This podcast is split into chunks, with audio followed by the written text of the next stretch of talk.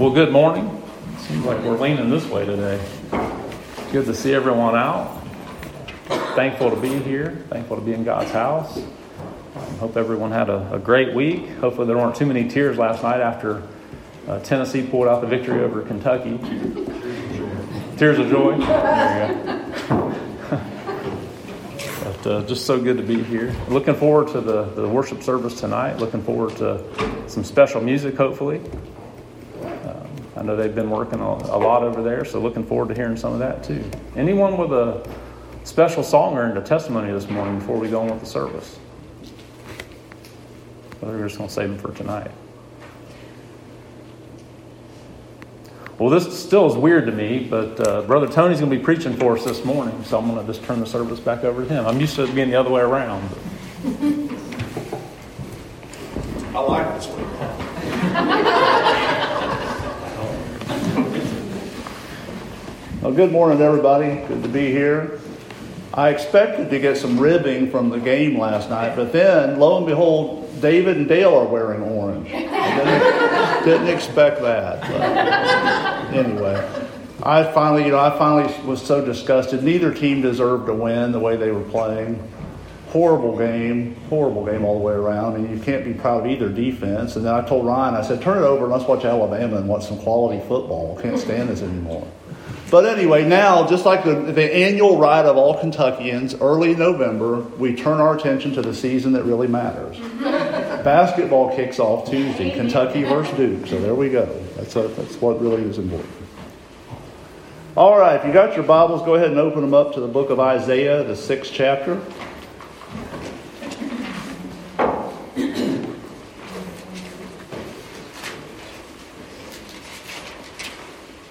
We'll go ahead and read a few verses here, the, uh, starting at the first verse of the sixth chapter.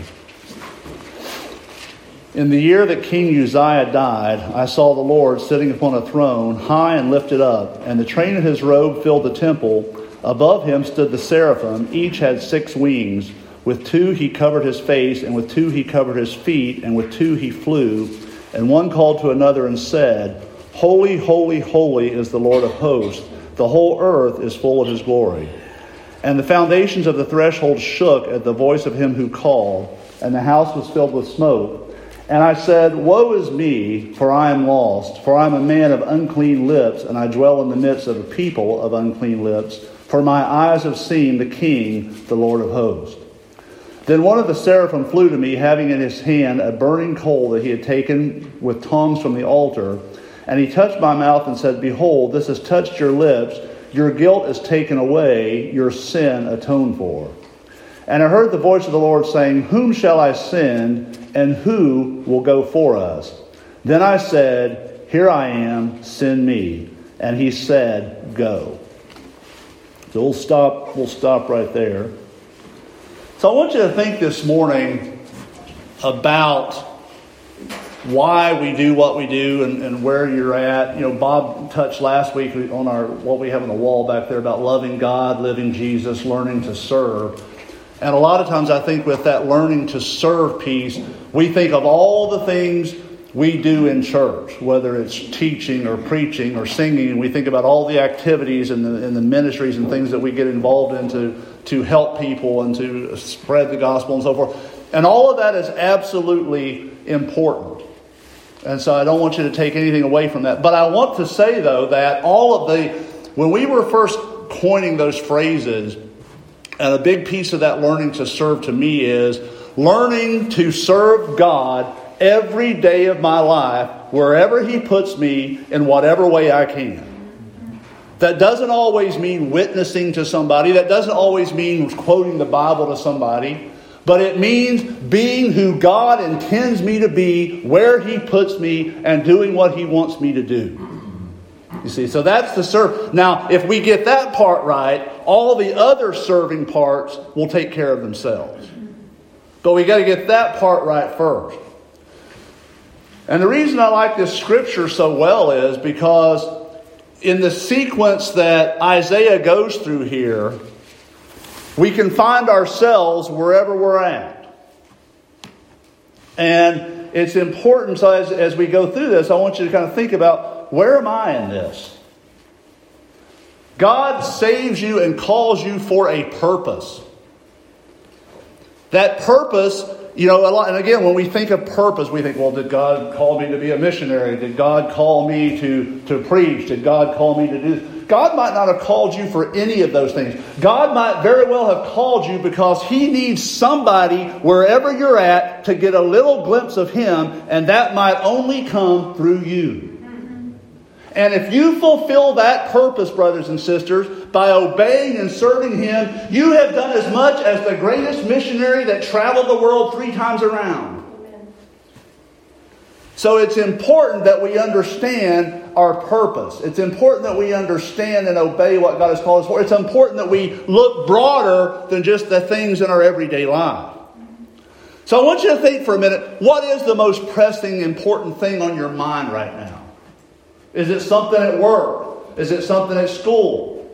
Is it a promotion? Is it a position? Is it financial? Is it a trouble that you're going through?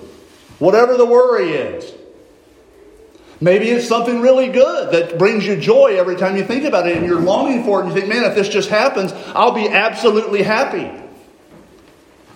Well, I'm here to tell you if that thing that's got, that's got your mind wrapped up and, and that level, I'll put it at this level here, if that thing that's got your mind wrapped up, if it's bad, I'll tell you what, you might you'll, you'll get through it one way or another. But you know what? Something else bad's going to come. And even if that thing at this level is something really good that you're looking forward to, something wonderful going to happen. You may get it and you may feel elation and joy, but you know what? It'll be short lived, and then there's going to be something else you want. Brothers and sisters, what I want you to be able to do is if you keep looking beyond what's my purpose, what's my point, when you get behind it all, God is behind it all, over, above, and around. And if you don't put that in context, nothing else makes any sense at all. Without Him there in that particular place. I remember my mom asked me one time when I was in when I was playing basketball, and she said, she said, Tony, do you like it when people cheer for you and chant your name? And I said, I said, yeah. I said, I, I like it. I said, it's kind of nice. She said, is that the most important thing to you? I said, no. So that'll end one of these days. She said, what is the most important thing to you? And I said that I might be pleasing to God, Amen. that I might be found acceptable to Him in some way and in some form. And, folks, that's what I want you to all think about this morning. I hope and pray, if that's not your goal, that you would make it your goal, that you might be found pleasing and acceptable to Him and of use to wherever He puts you. That is the most important thing. And I wasn't just saying that because I thought that's what she wanted to hear. I said that because I knew it was true. And I'm so thankful. I had grandparents and I had a mom who constantly reminded me that no matter whatever I attained, no matter what level I ever got to, God was above, behind, and around it all, and that's what really matters. It doesn't matter what job you have, what role you get, whatever you are, brothers and sisters, if you are if you are the person God wants you to be, that is the most important thing. So that's what I want you to think about as we go through this this morning. So, we're talking about Isaiah, and you'll notice there in the very the, the very first I think there's at least 5 or 6 if I can remember to count five or six phases that we go through here in these verses. The first one starts right there at the first verse where it says, In the year that King Uzziah died. So that's the first phase. The king died. The king died. That's phase one. Now you'll see what I mean by that, the king dying phase here in a second. Uzziah died. Now I think it was around 740 something BC that he died. Um, you can go read in Second Chronicles. I think it's the 20 24th, 25th, and 26th chapters. Kind of talks about his downfall and so forth. But Uzziah was a great king. This is why this is relevant. And this, again, just like I've been teaching on Sunday nights, when the Bible calls out something in a particular passage, it's there for a reason. And this is this when it talks about Uzziah dying, it's there for a reason. Uzziah became king at 16 years old. And unlike a lot of people, you would think he was forced into that at such a young age. Uzziah was actually ready for it. He was a great king for, I think, 50, almost 52 years, I believe, that he reigned over Israel. And Andy's teaching us about Solomon now and all the great things that he did, but a lot of years has passed since Solomon, and really, they, Israel had seen nothing like Uzziah since Solomon. Most of those people were none of those people were even alive anymore. Uzziah was a great king. Like I said, you can go back in Chronicles and read about all the great things he did. They had great expansion. They had a lot. He was a great military strategist. They had victories over the Philistines. They had, he was an economic genius. He had wells dug everywhere so they could feed their, uh, feed their livestock and so they could water their fields. He increased trade with everybody around them. Uh, Israel once again became an economic power and everything was wonderful. And you see, it was, it brought great security for them.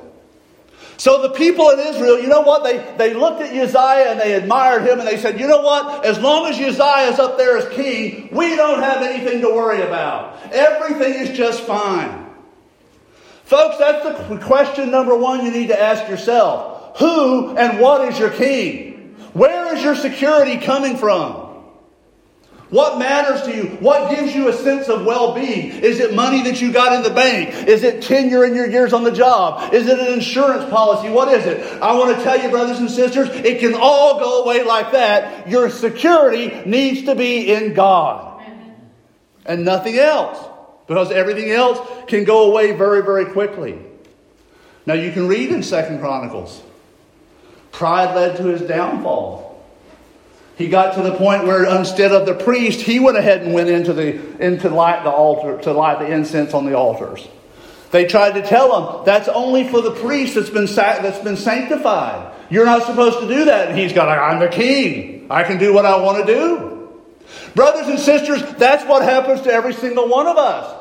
When we quit seeking God, when we forget what our purpose is, when we forget there's a God on the throne who, who rules and overrules, then we start doing what we want to do. And we think we're able to do what we want to do. We become our own king, we make our own decisions, and we get in trouble every single time. You know what happened to him? In one moment of silly, stupid rebellion, doing something he knew he shouldn't have done, he was struck with leprosy. And he ended up dying an outcast. So, in one brief moment, brothers and sisters, that's why it's important that you understand that's why this chapter starts out in the year that King Uzziah died. Because in one moment with him, with his death, brothers and sisters, all that security was now gone. And not only that, there was a big country, a big group of Assyrians starting to get a lot of power and a lot of might that was ready to come. They didn't worry too much about the Assyrians when Uzziah was king because he was such a military genius that he'd be able to protect them. But now that Uzziah was gone, they started to get a little bit worried. Brothers and sisters, sometimes the best thing that can happen is when whatever you have your security in, if it's not God, if all of a sudden it's taken away from you. It can be a job, it can be your health, it can be a person, it can be whatever it is. But sometimes the best thing that can happen is for that to be gone so that you have no other choice but to look up and say, God, I need you. That's why you need to be very careful about who and what you're putting your security in, you see. It can all be gone. So, your king, brothers and sisters, whatever it is, unless it's the king of kings and the lord of lords, that king will die. And there goes all of your security. And that's what happened right here to Isaiah. And that's what happened to Israel. Now, sometimes it's when our king dies, when that lower level king goes away, that's when we can start to get a vision of the, of the King of Kings, you see, and the Lord of Lords, you see. There's a God who's transcendent on a throne, brothers and sisters. And that's what we need to see. Now, and that's not, you hear, hear what, what he said there. He said, I saw the Lord sitting upon a throne, high and lifted up, and the train of his robe filled the temple. Now, Isaiah was kind of given a vision here of, of things that humans really aren't even supposed to see. But just like everybody else, just like everybody else in the Bible, when they kind of ask him, "Tell us what you saw, Uzziah," or "Tell us what you saw, Isaiah," he said, "I saw his robe and it filled the temple." They're like, "You saw God, and all you can tell us about is his robe?" Why is that, brothers and sisters? I'll tell you why it is. Because every time in the Bible, when you read somebody encountered the true and living God, they hit their face on the floor and shielded themselves, brothers and sisters, so all they could see was the robe. That, that's why I get so tired of these namby-pamby stories today. God came and sat with me on the side of my bed, and we had a great conversation. Brothers and sisters, when God comes, when God revealed himself to anybody, they hit the ground because you cannot look on the holiness of God. Now, we need a vision of God, brothers and sisters. Now, that vision usually comes to us through and by the Holy Spirit. And I'll tell you what, Bob had said this last week. When the Holy Spirit speaks to you, nobody has to tell you what it is. You know it is the Lord of Lords. You know it's the King of Kings. You know it's God Almighty. There's a lot of things in this world, brothers and sisters, that people could convince me is not real and not true. But I'll tell you, from the, whatever what happened to me as a 10 year old boy when Jesus Christ spoke to my soul, I knew it was God when He still speaks to me today. I know it's God, brothers and sisters. It's real, and that's something you cannot take away. Amen. You know it. He knew this here. But the problem today is, brothers and sisters, God has shrunk in our minds. Now it's our own kings and it's the things of the world that we put up here, and God's off to the side somewhere. God's kind of like our good luck charm and our insurance policy that we want to rub the genie lamp and hope He can help us with all these other problems that really matter. As long as you approach God that way, brothers and sisters, you will never be able to serve the way He would have you to serve. God has got to be above all. You've got your vision of God has got to be He is the King of Kings. He's on the throne, brothers and sisters, and nothing else really matters. He's above all. He rules and he overrules, and nothing is beyond his power and control to do, you see. Nothing, absolutely nothing. This, the current generation of people have no concept of God a vision. I'm so thankful, and for all of you who were brought up in a church that taught and preached that there is a God in heaven who's on the throne, who created, who spoke this world into existence, who's going to take us all back home one of these days. You ought to thank God for it. That you have a vision of God like that.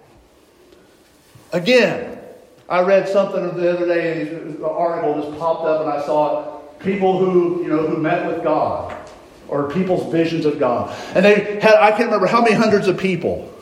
And the, they were asked these questions What is God to you? And people would say, Well, I like to think of God as this. I like to think of God as nature. I like to think of God as my best friend. I like to think of God as all this, that, and love, and this, and that, and the other. You know, brothers and sisters, as I read that through that silly, stupid article, what I thought is, it really doesn't matter what we think of God. God is who He is. He's the great I am. He was there before we ever was. Brothers and sisters, and if you want a right picture of God, pick up the Word of God and see what it says about Him. He is. He's everlasting. He's immortal. He's infinite. We're fallible, brothers and sisters. Our thoughts of God cannot even come close to approximating what He is. We just need to fall on our face like Isaiah did and say, Woe is me. He is God. And I'm not, and neither are you, you see. And we just need to let Him go. So, what, you know, what's your experience? I'm not just talking about your salvation. You need, I hope, I hope and pray. Here's one thing I will tell you. You know, we always talk about did you, have you had an experience of grace? Do you know the Lord? Have you been saved? That's an important question. So, first of all, was there a point in your life when you realized you were lost and undone? Was there a point in your life when you cried out to Lord to God and said, Lord, save me, or Lord, I need you, or whatever it might have said there's no magic words. And then you felt him take away that burden of sin. That was God. Like I've always told people when I've talked to them after they got saved, that tug you felt, that feeling in your heart, that was God. Yes. Now here's what I will also tell you. That's not just a one-time feeling. I also tell told any young or old people I've talked to, you'll feel that tug. You'll feel that Holy Spirit, that same feeling that you felt when God saved your soul. You're going to feel that throughout your life. And you always need to obey that. Always follow that because it'll never lead you astray. I'm so thankful. I can't even remember right now. I think it was a couple of you, probably my grandpa mainly, gave me that little piece of advice. He said, Son, always follow that and you'll be all right. I'm so thankful I have always followed that. I, can, well, I can't say I've always followed that because there's been times I've done stupid things and made my own decisions. But I can tell you what, brothers and sisters, even in those stupid decisions, that still small voice was there letting me know, don't do that. And sometimes I did it anyway, and I had to come back and hit the pavement and say, God, forgive me, I have done wrong. Because you know what, brothers and sisters? Once you've had that feeling, you can't do without it. And what I'll tell you is, if you've only had that one time in your life, you may not have been saved, and you better go back and examine it. Because once you are His, He will not leave you alone. He will stay with you and walk with you and be with you all of your life. You are His, you see. So that's number two, the vision of God. The king dies, your security goes. What's your security? And the king dies. And then number two, what's your vision of God? He's a holy, transcendent God who spoke this whole world into existence. Nothing makes any sense without that. Step three is Isaiah's response. Up there in the fifth verse Woe is me. That's the response. Woe is me. You know, that's not very um, acceptable in today's world. People don't want to say, Woe is me. People don't want to say, I'm unclean. People don't want to say, I'm not fit. You know, and, and that's probably why we have so many meager expressions of true Christian experience today. Brothers and sisters, what I do want to tell you is when you do get that vision of God and the Holy Spirit begins to speak to your heart, you feel like the dirtiest, vilest person that ever walked this earth. I don't care if you're 50 years old, I don't care if you're six years old.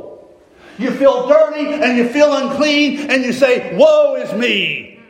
Because you realize God is up there, perfect, holy, and infinite, and I'm down here and I'm not anywhere close to that. Like Isaiah, you say, Hey, I'm a, I'm a man of unclean lips. I dwell amongst an unclean people. I'm not fit for that. I'm in a dreadful, dreadful condition. I've tried to think of a million ways to approximate that, what that's like. The very, I've always said, we're talking about football, I've always said of any sport between pro elite level and good, really good amateur levels, I've always said the biggest difference is golf. And I, I still say that. Because I used to be able to hit a ball pretty good. Now, Tyler, Ryan, and Jared can all hit them farther than me. But I used to be able to hit a ball pretty good, and I thought I was pretty good. I'd play with those guys at work, and they, you know, we'd brag about how far we could hit it and how good we were. First time I ever went to Muirfield and watched those pros play. And so those guys hit a. I got there in time to see Jack Nicklaus hit one off the tee. I probably stood there for five minutes with my mouth hanging open. How do you do that? How do you hit it so far, so hard, so long, so straight, time after time after time? And the, the kid I was with the one time, the first time I was up there, he's like, he's like, Tony, what would you do if they asked you to play around with them? I said, I'd run for the clubhouse. I said, because if that's a golf swing and that's what really good is, I'm not even close. I'm nothing.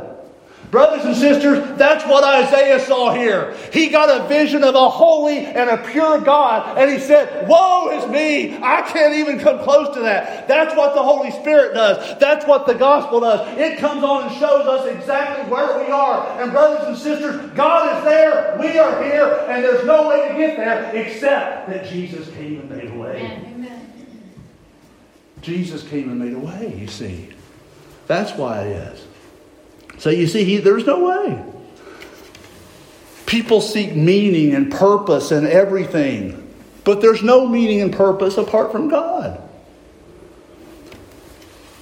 You know, I've been humming as I've been thinking of this message. I've been humming that the song Diana Ross song from 1975. You know, do you know where you're going to? Do you like the things that life is showing you?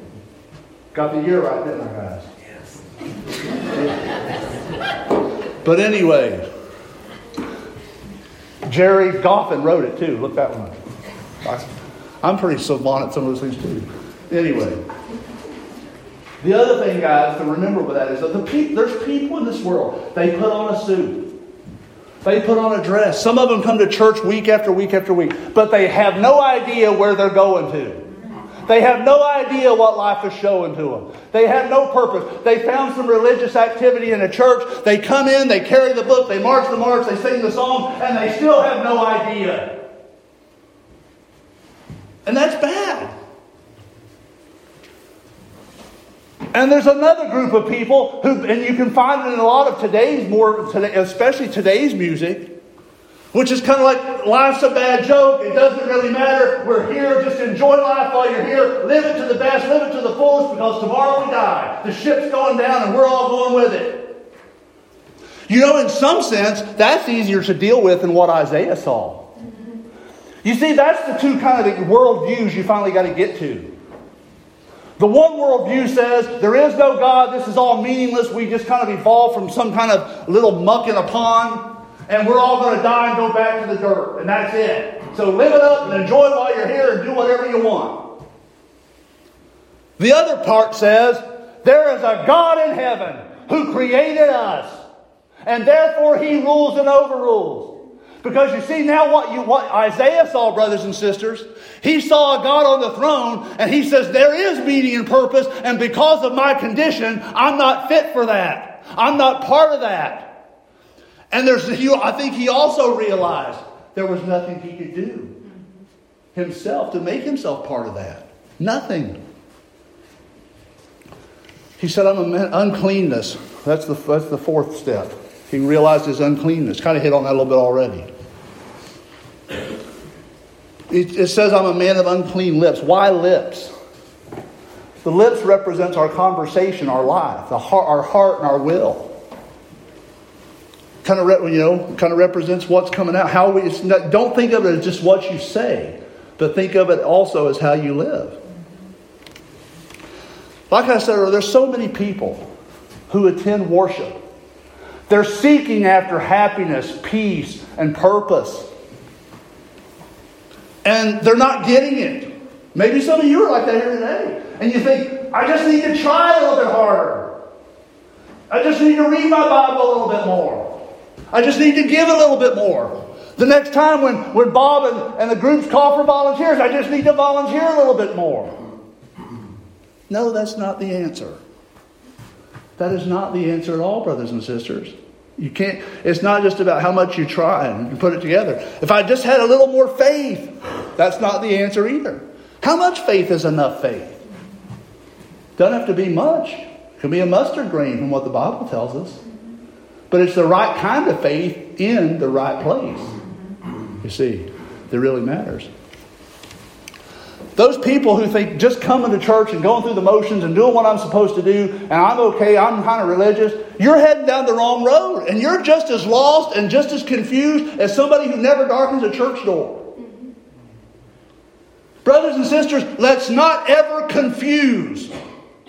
Let's not ever confuse church and religious activities for a genuine experience of an encounter with an Almighty God.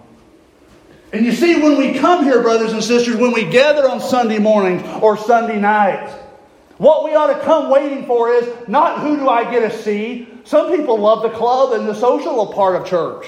That's why they're part of it. Oh, I love all my friends are there and I love being there because all those people, I care so much about them. That's good. I like you too. But that's not why I come. I don't come because I like you. In fact, I love you, but that's still not why I come. I come, brothers and sisters, because every time I walk through that door, I want to experience the true and living God.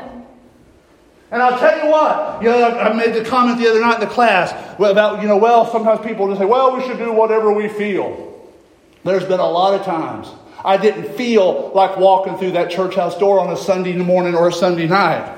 But there's been a lot of those same times when I'll walk through that door and I walked out of here saying, Thank God I came because I got a little taste of the Almighty. I got a little glimpse of God. And it made all the difference in the world. Amen. We come here, brothers and sisters, so we can experience God and worship God. It's not to exalt each other, it's not to pamper each other, it's not to play church, but we come to experience God. Amen. And any other reason you come for is the wrong reason. It's all about Him, it's not about us.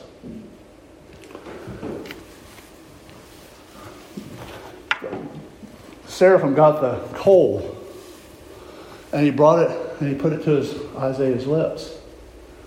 And he said, You're clean. He says, Your guilt's taken away. Your sin's been atoned for.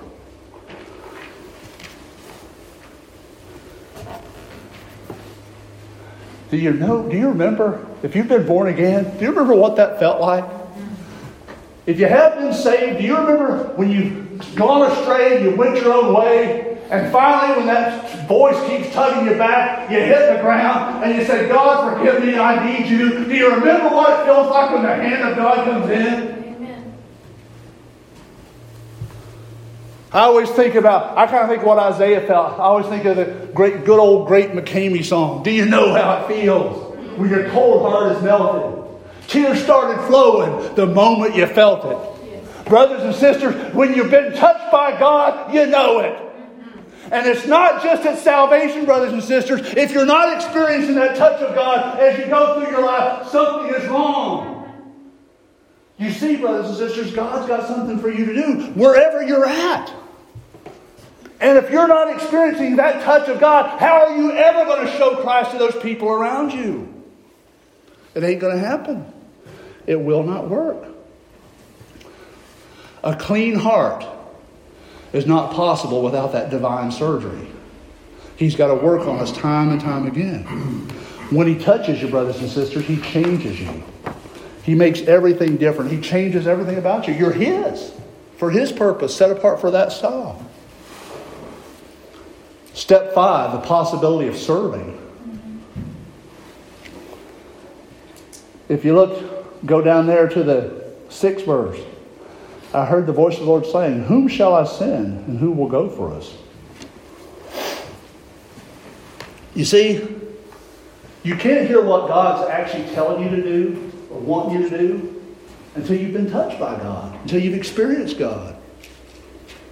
Like so, it's you can you can come into church and you can be involved in every activity there is and still not be doing what God has told you to do, or what God really wants you to do. So many people, and as long as you're feeling empty inside, that's probably a good chance that you're on that same path. And we sometimes we have little more to say. If we if we're not experiencing God ourselves, we have little more to say to people than just try to be a little more religious. Read your Bible a little bit more. Pray a little bit more. You'll be all right. That's not necessarily true. He said, Who shall I send? Who shall I send? He heard God. He saw a need. He heard it. He heard it. Now again, I don't think he was talking about necessarily when we think about we always hear that who shall I send? God wants to send me on a mission trip. God wants me to go here. God wants me to go there. That might be true in some point, but did you ever think God's got you where you live for a reason? Maybe He wants you to start being a servant to Him in, in your home. Maybe He wants you to start being a servant to Him where you work, where you go to school, with the people you hang around, your friends. Being that example. If you don't do that, brothers and sisters, it doesn't matter if He sends you to Timbuktu. You won't be any effective there either. In fact, some, for some people, that's just an escape to get away from what God really wants them to do. They'll, people will go to the far ends of the earth to get away from what God really wants them to do. And oh, I'm, look at me, I'm over here in the far ends of China on a mission trip. Look how great I am. That might not be great if God wanted you to do something right here at your home and you're not doing it. We get that confused and we get that messed up. So basically, he said, he heard the voice of God. There was a possibility of service. And then the final step, that step six, he offered himself. He offered himself. He says, Here I am, send me. You know, when I looked at different, some of the different Hebrew translations of some of those words, ba- the, the basic phrase that he says is, here I, you know, here I am. That's really what he's saying. But it also can be twisted to a little bit of interpretation, kind of like a will I do. God showed him a great need. Isaiah had just been cleansed and touched. And I think he said, Well, I do. I'm here. Well, I do. What's God show? What's the needs that God's showing you?